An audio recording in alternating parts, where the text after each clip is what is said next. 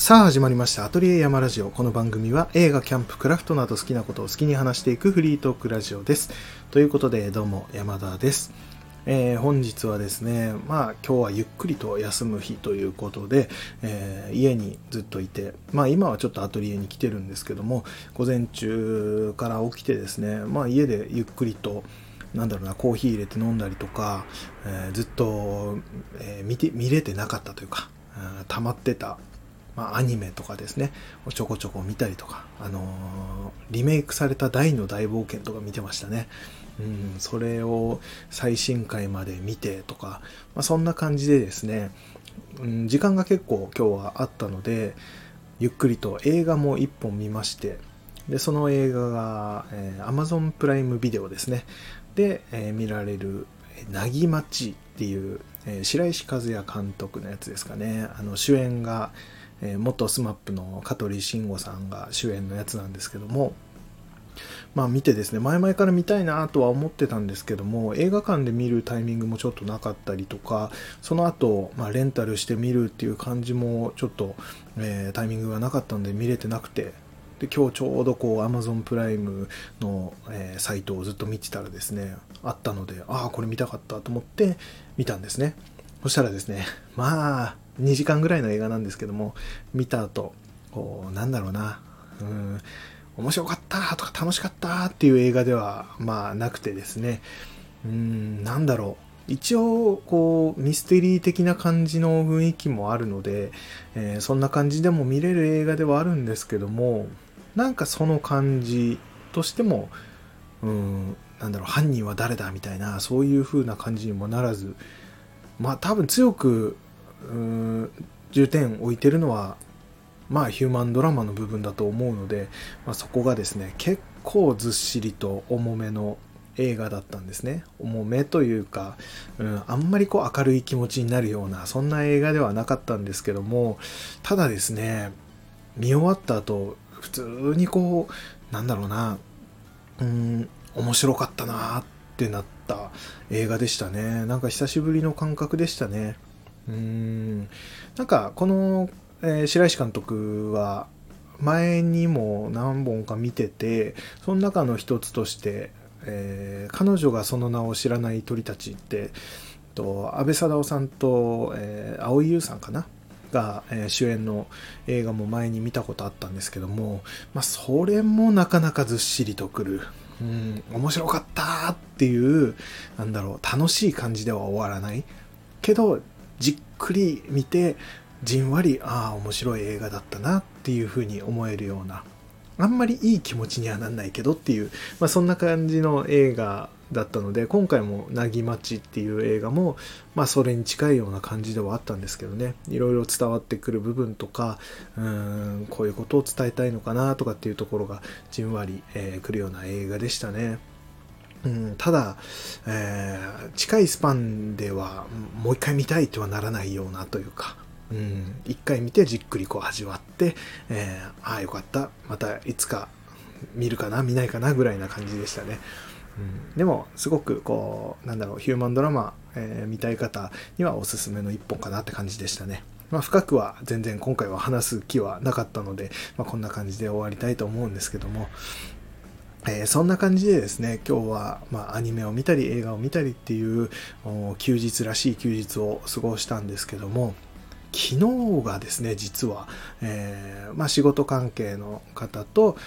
えー何人かでですね、え芋煮会をやってきました。でまあ芋煮会っていうと東北の人だったら大体みんな知ってるかと思いますしまあ他の県の方でもなんだろう、えーテレビとかでも秘密の県民賞とかそういうところでも多分出てたと思いますし、まあ、聞いたことあるなっていう方はいるかとは思うんですけどもまあざっくり言うと里芋をメインにした、えー鍋物を、えー外でもうみんなで食べるみたいななんかそういう回ですね。アウトドアで、まあ、バーベキューに近い感じですね。うん、っていうような、まあ、芋煮会っていうのが、まあ、東北で主に、えーそうだな宮城山形が有名かなと。でただ東北6県の中でも青森以外の、え5県ですね。秋田岩手福島も含め、えー、5県では結構芋煮っていうのは食べられていて芋煮会っていうのもやられてるのかなっていう感じでですね、まあ、東北の方では結構、まあ、定番化してる会になるんですけども、まあ、それを久しぶりにというかまあ年にやって1回っていう感じなので毎回久しぶりではあるんですけどもまあ、今回初めてのメンバーでですね行ってきてそれも前に僕がソロキャンプで行った、えー、白石にあるグリーンパーク富坊っていうキャンプ場ですね。そこでやってきたので、まあ、若干車で1時間半とか走っていくような場所だったんですけどもそこで芋煮会のまあなんか何、えー、て言うんだろうセットというか大きい鍋とか大きいお玉とかうん、なんかガスバーナーとかそういうのを用意してくれて食材は自分たちで買っていってその場で作って食べるみたいな、まあ、そんな感じの、芋煮会をやってきたんですけども、えー、まあ楽しかったですね、うん、外でやっぱりこう鍋物を食べるっていうんですかね。鍋料理を食べるっていうのは今の時期特にですねちょっと寒くなってきて日が出てる間はまだ暖かいんですけども日が陰ってくると結構寒くなってくるのでしかも山の上っていうのもあってこう風が冷たかったりする中でうんその芋煮を食べて温まるみたいなすごいなんかいい感じのえアウトドアイベントというかこんな感じで楽しんできたんですけども、まあ、今回はですねその芋煮プラスもうバーベキューですね。肉焼いて食べたりとか、まあ、そんなこともして、まあ、僕もあれですねコーヒーを豆を買っていってですねその場で、まあ、いつもキャンプでやるような感じで豆ひいてドリップして、えー、みんなに振る舞うみたいなことをしたりとかですねこんなことをしながらすごい楽しい時間を過ごしてき、えー、ました。なんかやっぱり年に1回そういう感じで、まあ、僕基本ソロキャンプで、えー、楽しんでるタイプではあるんですけどもこうなんだろうな仕事仲間とというかそんな感じで楽しむっていうようなアウトドアもやっぱりいいなっていう風に感じましたね。うん前行ったのは河原とかでやったんですけども今回はキャンプ場とかだったので、まあ、すぐこう近くにトイレがあったりとか、まあ、やりやすい環境というかそんな感じでできててテーブルとか椅子とかもあったのでなんかもう本当に至れり尽くせりな感じで、えーでそんな中で料理をして食べるみたいなすごい良かったですね。まあそういう風な、えー、すごく充実した土曜日かなを過ごしてきたんですけどもでそういったところでですねこの芋煮っていうのが芋煮会か。芋煮会っていうのがこれってどのぐらいから始まったもんなんだろうとかっていうのとかですね。あとはまあよく言われるというか東北の方ではよく言われるんですけども宮城と山形の芋煮なんだ論争というかっていうのがあってですね、えー、宮城県の、えー、芋煮宮城版の芋煮か山形版の芋煮かどっちが、えー、どっちが芋煮なんだみたいな本当の芋煮なんだみたいなちょっと味が違ったりもするので、うん、それをなんか、えー、宮城県と山形県の人だといつも言い合いになるみたいななんかそういうふうなことも言われたりするんですけども、まあ、そういうようなこととかですねあるので、まあ、どういったものなのかなっていうのをちょっとですねまあ本当に簡単にざっくりとなんですけども調べてみてで、まあ、ウィキペディアとかですね、あとは、誰かしら、ちょっと知らない人が書いたブログとかですね、読みながら、うん、ああ、そんなもんなのかとか、あそういう感じなんだっていうのをちょっと調べてみたので、その辺を、まあ、簡単にというか、ちょっと間違いとかもあるかもしれないですけども、うん、僕が読み取った感じでちょっと紹介できたら面白いのかなと思って、えー、今回は話したいと思います。っていう感じでですね、まあ、芋煮会っていうのはですね、そもそもが、えー、結構古くからあったみたいで、まあ、芋煮会っていう名前ではなかったかと思うんですけども、結構古くからあってですね、僕が調べた中でというか、ウィキペディアとかに載ってたものであると、その中でなんか古そうな、えー、まあ、言い伝え、言い伝えっていうと古すぎるな。まあなんか伝えられてきた、えー、ものとしてはですね、江戸時代に、なんか、えー、京都の方からですね川を、えー、使って物を運ぶ舟運って言ったかな、えー、船に運ぶって書いて舟運っていうものがあってですね、まあ何何かしら、えー、物を運ぶ時に川を、えー、登ってですね、えー、山形がそこの終点になるみたいなんですね。最上川の終点っていう形でですね、京都の方から川を渡って山形に来た、その船頭さんですね、まあ船、船乗りさんですね、が、え山形に着いた時に、まあ、船に積んでいた棒だらっていうまあ、タラを干したものだと思うんですけども棒だらっていう、まあ、乾燥タラみたいなものと、えー、山形まあその、えー、港に近いところにあるところでよく取られていた里芋ですね里芋を鍋に入れて煮て食べたみたいなまあ、えー、宴をしたみたいな、まあ、そういうようなところがまあほっ端というか一番最初のその芋煮会的なその河原で鍋をして食べるみたいなそういうものの始まりなんじゃないかみたいなことが言われてるらしいんですね。っていうのがあって最初は、えー、そういうようななんか魚と、えー、里芋を煮たものから始まったみたいなようなことが書いてありましたね。へえと思ってですねでおそらく魚で、まあ、里芋ででしかも干したタラなのでそれを煮込むとなるときっと醤油系の味なんじゃないかとそこまでは書いてなかったんですけども僕のイメージですね。想像では、うん、醤油系でちょっと甘い感じで煮て食べたんじゃないかなっていう、まあ、煮付けみたいな形で作って食べたんじゃないかなとは思うんですけども、うん、っていうような感じで山形の方で始まったみたいなことが書いてありました。で、えー、それ以外の部分ですね、えー、違う、まあ、なんだろうな、その始まりの、えー、伝えられてきたこととしてですね、え、ー、と、里芋が収穫される時期っていうのが10月らしいんですね。で、10月に、えー、里芋がいっぱい取れて、それを収穫まあ収穫祭としてって言ったらいいですかねその里芋をたくさん煮て食べるみたいなそういうところから始まったみたいのも書いてあったりとかあとそのまあ東北でなぜその芋煮会が結構盛んに行われるようになったかっていうのはですね里芋が取れるのが10月でで里芋っていうのはなんか保存する保存ですね保存するのに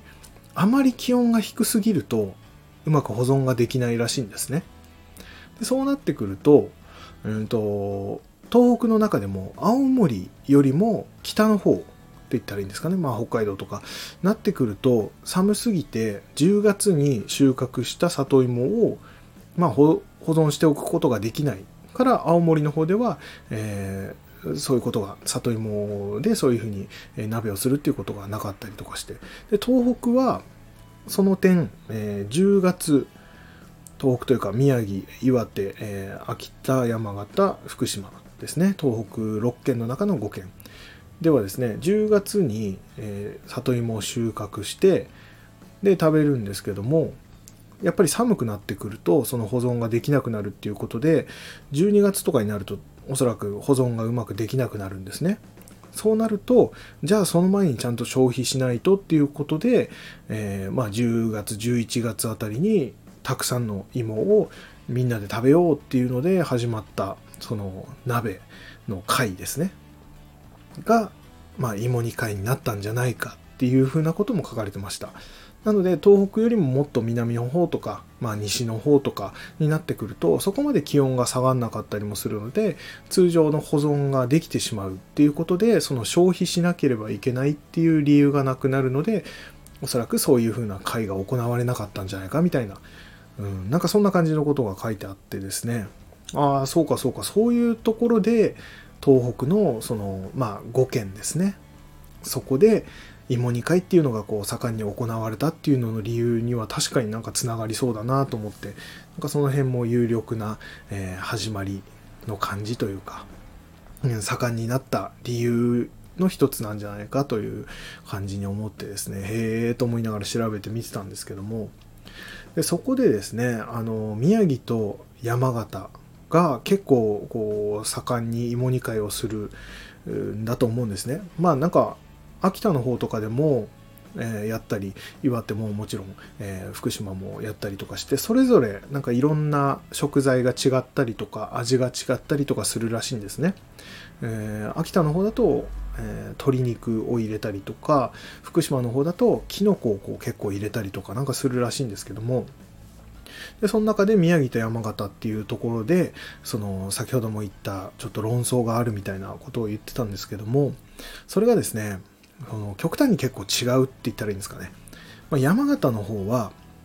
基本的にはまあ里芋を入れた鍋料理なのでそこは一緒なんですけども山形の方は醤油ベースなんですね。少し甘めの醤油ベースに、えー、肉がですね牛肉なんですね。で牛肉、えー、里芋、えー、醤油味みたいな感じのが山形。で宮城の方は、えー、里芋と、えー、豚肉なんですね。で味噌味なんですよ。味噌ベースというか。なのでまあ言ってみれば豚汁に里芋が入ったようなそんな感じなんですね。だからこう極端にこう醤油と味噌っていうところでも違うし、えー、牛肉と豚肉っていうところでも違うっていうところでですね、えー、宮城県人と山形県人がまあ一緒に芋煮会をやろうってなった時にじゃあどっち風で行くのっていう風な話になるといや山形でしょうとかいやいやあの味噌でやった方がいいでしょう仙台でしょうとか仙台というか宮城でしょうとかっていう話になってまあなかなか決まらないみたいなことがあったりするみたいなんですね。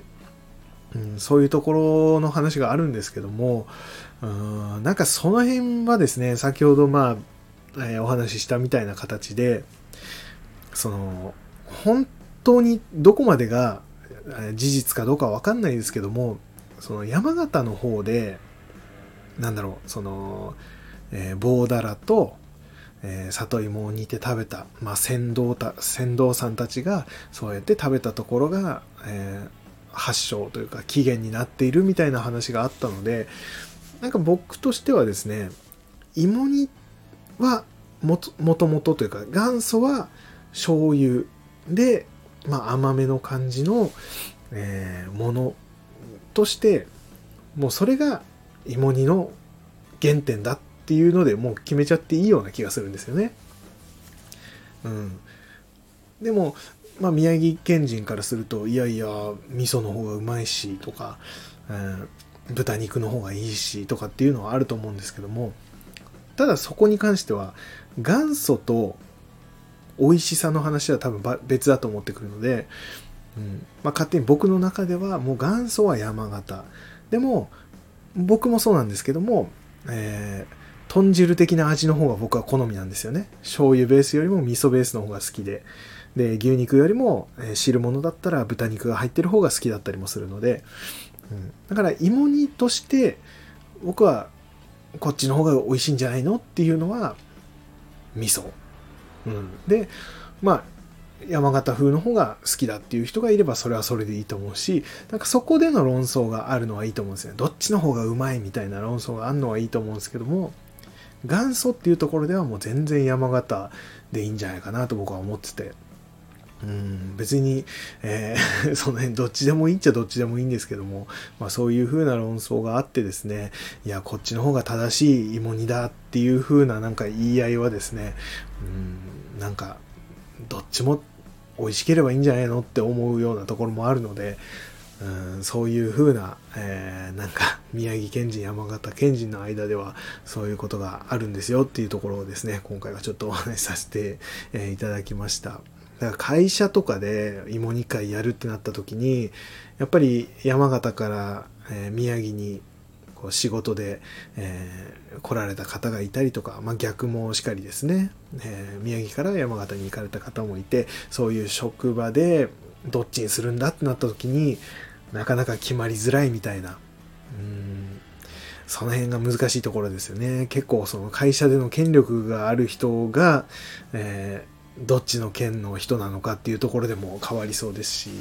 うん、なんかいろいろ難しそうなところではあるんですけども、まあ、今回僕が行ってきた芋煮会に関してはもう完全に、えー、味噌で豚肉でやってきましたね。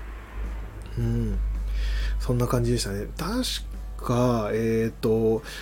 宮みんな宮城出身だったのかな？一人は青森の出身の人がいたんですけども、それ以外の人がみんな宮城なのかな？ちょっとその辺 細かいところ、えー、聞いてなかったんでわかんないんですけども、もう即答で、えー、みんな味噌っていうことになってですね、うん、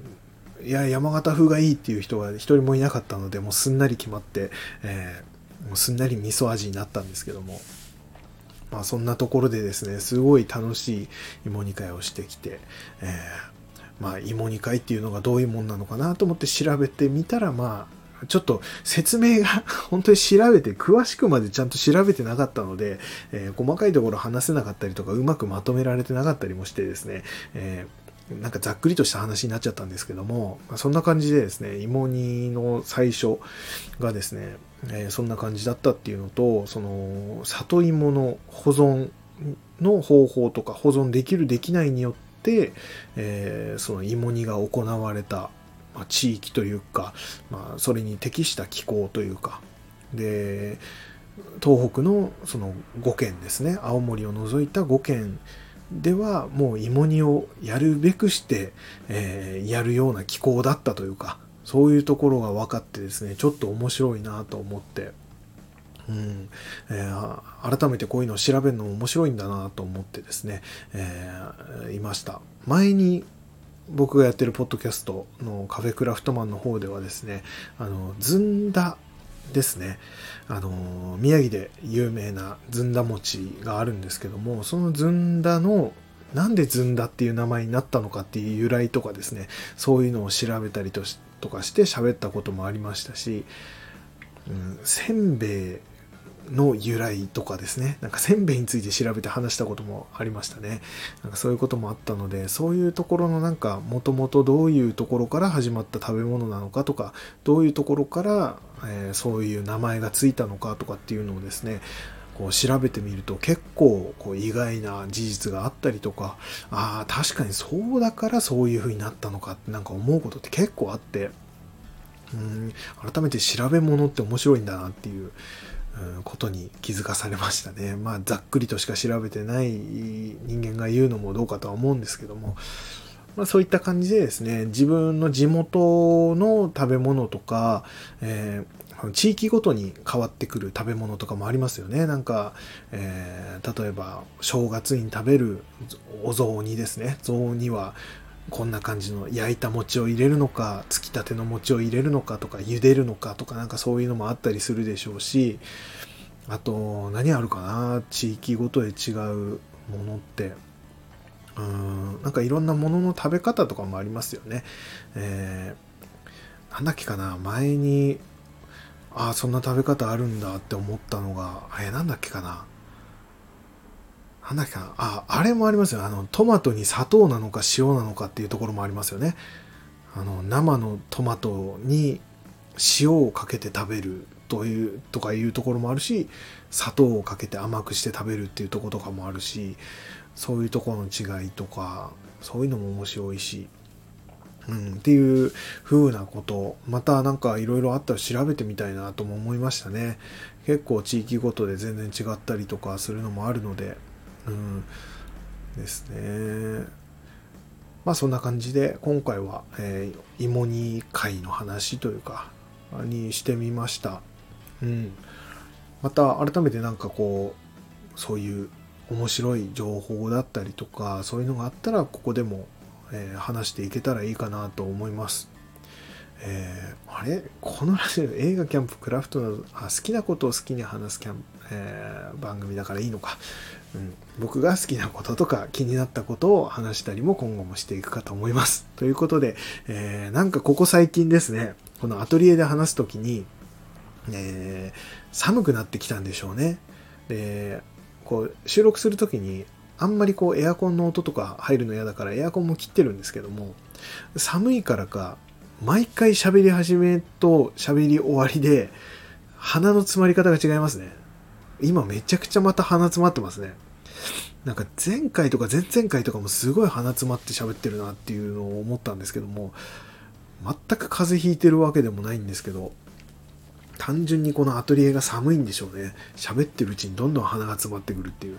お聞き苦しくて本当に申し訳ないですけども、まあそんな感じで、え、もしかしたら次回からはエアコンをつけてちょっとあったかい中で話すかもしれません。ということで、えー、今回はこのぐらいにしたいと思います。えー、また次回何を話すか分かりませんが、ぜひ聞いてやってください。えー、僕がやっているインスタグラム、え Twitter ですね、あと YouTube チャンネルの方、えプロフィール欄の方から見ることができますので、そちらからぜひチェックしてみてください。えということで、今週はこのぐらいにしたいと思います。それでは山田でした。さようなら。